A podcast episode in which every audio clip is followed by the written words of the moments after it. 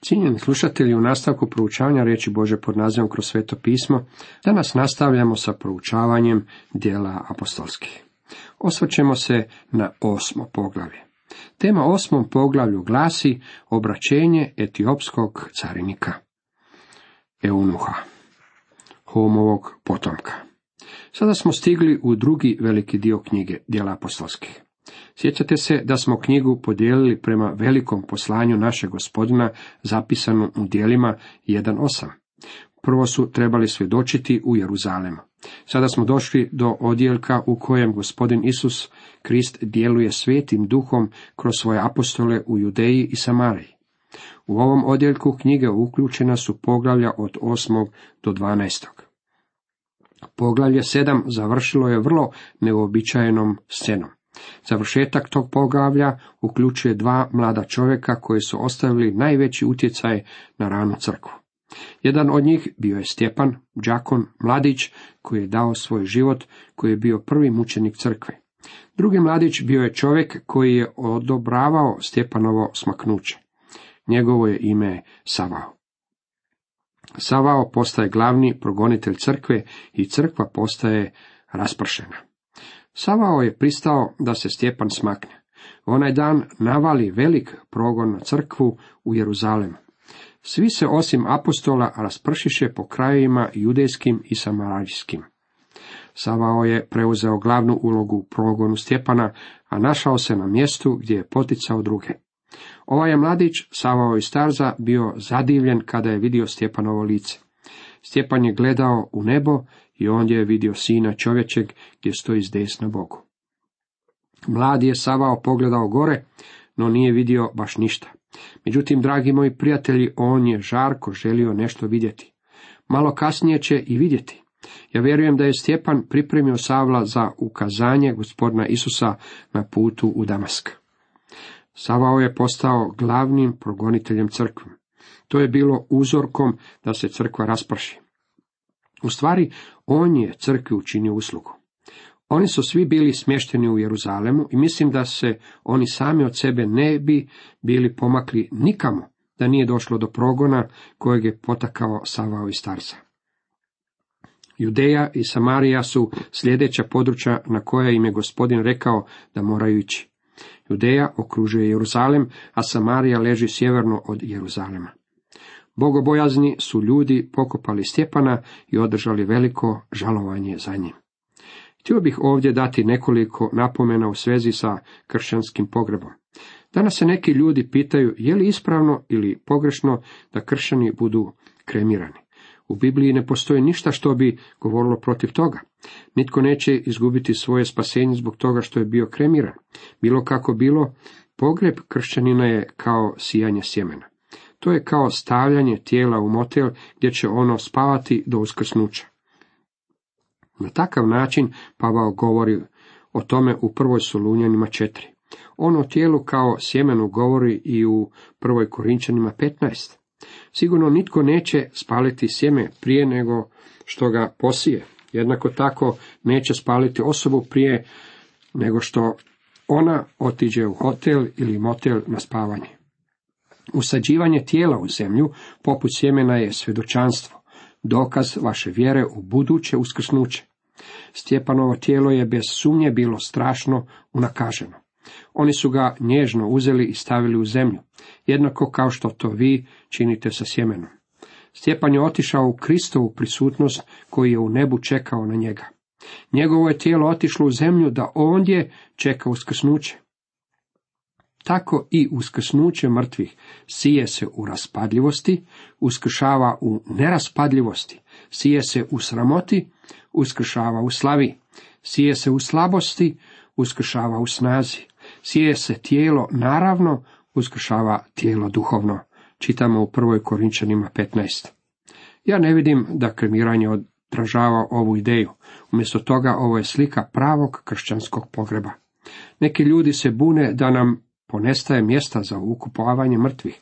Dragi moji prijatelji, ova stara zemlja prima tijela već tisućama godina, pa još uvijek ima mjesta. Savao je pak pustošio crkvu. Ulazio je u kuće, odvlačio muževe i žene i predavao ih u tamnicu. Ovo je mladić koji je u sebi nosio izvanrednu revnost. Sjetimo se što je kasnije o sebi napisao, po revnosti progonitelj crkve, čitamo u Filipljanima 3.6. Oni dakle što su se raspršili obilazile su navješćujući riječ. Ovdje vidimo koji je učinak imao progon. On u stvari nije zaustavio ili usporio rad crkve, već je taj posao i to dijelo proširio i potpomogao. Kasnije će Pavao dati jednako ovakvo svjedočanstvo kada bude zatvoren u Rimu. U Filipljanima 1.12 čitamo, a hoću da znate, braćo, ovaj se moj udest da pače okrenuo u napredovanje evanđelja. Ja ne vjerujem da crkva ikada može biti pogođena i povrijeđena izvana. Ona može biti ranjena samo iznutra, kao što ćemo to jasno vidjeti kasnije u ovome poglavlju. Nakon Stjepanove smrti Filip postaje glavni svjedok. Sada ćemo se upoznati sa drugim đakonom kojeg je Bog upotrebio na uistinu predivan način. Filip tako siđe u grad Samarijski i stade im propovijedati Krista. Gospodin Isus im je rekao da moraju biti svjedoci za njega u Jeruzalemu, Judeji i Samariji. Sada je riječ otišla u Samariju. Mnoštvo je jednodušno prihvaćalo što je Filip govorio, slušajući ga i gledajući znamenja koja je činio. Stjepan je imao pokazne darove rane crkve, a sada vidimo da je Filip također imao te darove. Nisu ih svi imali, već samo oni koji su bili u vodstvu, oni koji su svijetu prenosili Božu riječ. Jednom je u povijesti crkve došao dan kada su pokazni darovi nestali. Oni su nestali nakon razdoblja apostola, kada je kanon Biblije bio potpun i dovršen. Vjerodajnice istinskog Božjeg čovjeka bila je ispravna doktrina umjesto pokaznih darova. Doista, iz mnogih su opsjednutih izlazili nečesti duhovi i vičući iza glasa, a ozdravljali su i mnogi uzeti hromi. Nasta tako velika radost u onome gradu. Evanđelje je sada došlo u Samariju. Filip je bio dobro prihvaćen u Samariji i ondje je između svih ostalih mjesta evanđelje donijelo veliku radost. Zbog toga što je crkva počela naglo rasti, počeli su joj se pridruživati ljudi koji u stvari nisu bili kršćani. Iako su stvarno bili nevjernici, ispovjedali su vjeru. Sada ćemo susresti jednog od takvih ljudi. Šimun Vrać. Čovjek se neki imenom Šimun u gradu već duže bavio čarobnjaštvom i opčaravao narod tvrdeći da je neki veliki. Ovaj je čovjek sebi predstavljao kao da je nešto veliko i danas nalazimo takvu pojavu i takve ljude. Ako netko za sebe tvrdi da je iscijelitelj po vjeri, takav ga izjava podiže na visoko mjesto. Vjerujte mi. Ljudi mogu tvrditi da su iscijelitelji po vjeri vrlo ponizni. Ponizno se ne očituje na sastancima gdje jedna osoba navodno liječi druge ljude i daje svima do znanja da je on jedini koji ima takav dar. To znači tvrditi da je neki veliki, upravo kao što je to i Šimon Vrać činio prije toliko godina. Priklanjalo mu se sve malo i veliko te govorilo, ova je snaga Božja zvana velika. A priklanjaju mu se jer ih je duže vremena opčaravao svojim vraćbinama. Ovi su ljudi smatrali da je Šimon vrač poput nekakvog boga. Baš kao što je to bilo s ovim ljudima. U ono vrijeme tako je i s ljudima danas. Oni su opčarani. Dragi moji prijatelji, ne dajte se opčarati niti jednim čovjekom ili njegovom oči. Čak i ako vam takav čovjek govori Božu riječ, nemojte gledati na čovjeka. Pogledajte na Božu riječ i promotrite predstavlja li vam je on ispravno. Pogledajte na Boga, okrenite se Bogu. Kada su naši oči okrenute bilo kojem čovjeku, tada naš pogled nije na gospodinu Isusu Kristu. Upravo je to bilo ono što se dogodilo u Samariji. Ali kad povjerovaše Filipu, koji navješćivaše evanđelje o kraljevstvu Božjem i o imenu Isusa Krista, krštavahu se muževi i žene. Filip je u Samariji propovjedao evanđelje, pa su na temelju njegovog propovjedanja mnogi muževi i žene povjerovali.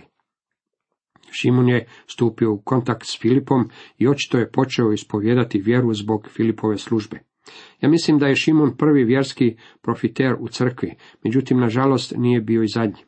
Ispovjedao je kao da je vjernik za vjernike i vrijeme silovitog probuđenja u Samariji, do kojeg je došlo zbog Filipove službe. Povjerovaj Šimun, te se krsti i ostav uz Filipa. Bio je zanesen promatrajući znamenja i čudesa koja su se događala. Šimun vjeruje. Krštenje i sprijateljuje se s Filipom. Svakako biste pomislili da je on postao Bože dijete. Međutim, nije bio obraćen. Vidjet ćemo da ima i drugih koji ispovjedaju svoju vjeru, međutim nisu nanovo rođeni. Imaju intelektualno znanje o vjeri, postupaju prema postupanju većine, međutim oni nažalost nisu spašeni. Iako su bili kršteni u vodi, nisu bili kršteni svetim duhom kako bi postali članovi crkve Isusa Krista. Danas ima jako mnogo takvih ljudi. Primam mnogo pisama od ljudi koji mi pišu kako su, slušajući naš program proučavanja Biblije, počeli prispitivati svoju vjeru. Mnogi su shvatili kako su samo postupali poput mnoštva ili neke određene osobe i da nisu bili iskreno, istinski i osobno obraćeni. Pavao je rekao u drugoj Korinčanima 13.5 Same sebe ispitujte, jeste li u vjeri, same sebe provjeravajte. Jako je dobro provjeriti samoga sebe. Pogledajte, nalazite li se u vjeri ili ne. Šimun je imao sve izvanjske znakove. Svima je odgovarao da vjeruje u Isusa, pa je tako bio i kršten. Međutim, nije se radilo o iskrenoj i pravoj vjeri. Kad su apostoli u Jeruzalemu čuli da je Samarija prigrila riječ Božu, poslaše k njima Petra i Ivana. Oni siđoše i pomoliše se za njih da bi primili duha svetoga. Jer još ni na koga od njih ne bjaše sišao, bjahu samo kršteni u ime gospodina Isusa. Kada su apostoli čuli da je došlo do velikog gibanja svetog duha u Samariji, poslali su Petra i Ivana da provjere o čemu se radi. Oni su našli veliko mnoštvo ispovjedajućih vjernika koji nisu bili nanovo rođeni. Nisu bili kršteni u crku svetim duhom. U njima nije prebivao sveti duh. Nisu bili spašeni.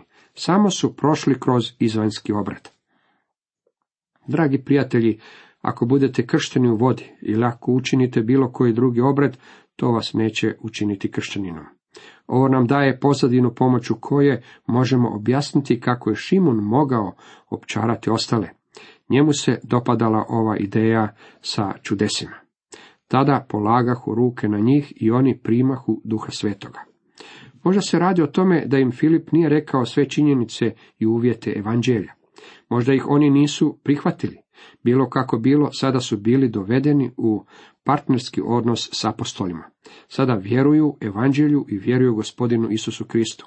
Sada je u njih ušao Boži duh. Mislim da je potrebno ovo sagledati u povijesnim okvirima. Apostolima je bilo povjereno, dano kao poslanje, da otvore svako novo područje za evanđelje. Na dan pedesetnice evanđelje je bilo dano u Jeruzalemu. Petar i Ivan su ga trebali donijeti u Samariju i Judeju. Pavao je trebao biti apostol poganima. Isus je dao ovo poslanje. Vidjeli smo kako se ono upravo ispunilo u Samariji. Kad Šimun vidje da se polaganjem ruku apostolskih daje duh, ponudi apostolima novce, govoreći, dajte i meni tu moć, da svatko na koga položim ruke primi duha svetoga. Šimun je želio platiti za dar.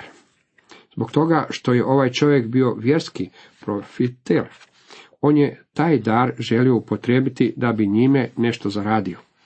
Koliko takvih tvrdnji biva izrečeno danas?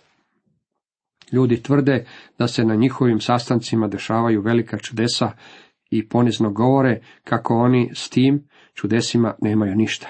Ako je tome tako, zašto onda dopuštaju da takva vrsta prevare i dalje traje? Čaranje je riječ koja je ovdje upotrebljena. Od onog vremena do danas postoje takvi vjerski profiteri koji začaravaju mnoštva ljudi. Progon izvana nije naudio crkvi. Progon je vjernike raštrkao po onome kraju i u stvari je doprinesao širenju evanđelja. Ono što je crkvi uistinu nudilo i naudilo je činjenica što su u nju ušli ljudi koji su tvrdili da su obraćeni, dok su u stvari bili nevjernici. Crkva uvijek biva povrijeđena iznutra. Jednako je bilo i sa gospodinom Isom Kristom. Njega je židovima izdao jedan od njegovih učenika. Njegov ga je narod izdao Rimu, a rimsko carstvo ga je razapelo. Danas ga također izdaju unutar crkve. To je nalik drvenome konju kojeg su unijeli u grad Troju. U grad je bilo nemoguće ući, bio je neranjiv, sve dok u njega nije ušao taj drveni konj. Sotona je započeo progonjenjem crkve, boreći se protiv nje izvana. Shvatio je da ta metoda ne funkcionira najbolje. Ona je samo doprinjela širenju evanđelja. Tada je odlučio započeti sa svojim radom iznutra. Tada je mogao nanijeti pravu štetu. Koliko bi samo pastora moglo posvjedočiti u prilog ovoj tvrdnji. Petar mu odvrati. Novac tvoj zajedno s tobom propao kad si mislio dar Boži novcima steći. Nema tebi ovdje dijela ni udjela, jer tvoje srce nije pravo pred Bogom. Ovo je razlog zbog kojeg zaključujemo i znamo da ovaj čovjek nije bio obraćen. Šimon Petar je rekao kako srce ovog čovjeka nije pravo pred Bogom. On nije bio obraćen. Sve zašto je on u stvari bio zainteresiran bio je novac. To je bilo ono što je bilo važno ovome čovjeku. Obrati se od te opakosti svoje i moli gospodina, ne bi li ti se kako oprostila namisao srca tvoga. Da gledam te, žuću si gorak i nepravdom okovan. Nije moguće ove riječi izreći na snažniji način nego što je to učinio Šimun Petar. Šimun odgovori, molite i vi zame gospodina da me ne snađe ništa od toga što rekoste. Šimon nije zatražio da bude spašen, on ne traži molitvu za svoje spasenje, on je samo zatražio da ga ne snađe niti jedna od tih strašnih stvari. Mi ne znamo je li ovaj čovjek ikada došao Kristu. Oni pak, pošto posvjedočiše i dorekoše riječ gospodnju, vratiše se u Jeruzalem, navješćujući evanđelje mnogim selima samarijskim. Evanđelje započelo sa svojim putovanjem prema krajevima zemlje. To je putovanje započelo u Jeruzalemu. Apostoli su bili ondje i crkva je bila utemeljena. Uskoro će se središte aktivnosti preseliti u Antiohiju, nakon toga preselit će se u Efes. Još kasnije preselit će se u Aleksandriju, a zatim i u Rim. Danas mislim da ne postoji neko određeno središte crkve, ona je otišla do krajeva zemlje. Ja vjerujem da je radio jedno od najboljih sredstava pomoću kojih se evanđelje može dopreti do krajeva zemlje. Preko ovog mehaničkog sredstva crkva je u mogućnosti učiniti ono što nije bilo učinjeno od prvog stoljeća kada je evanđelje prodrlo u ondašnji poznati svijet. Cijenjeni slušatelji, toliko za danas.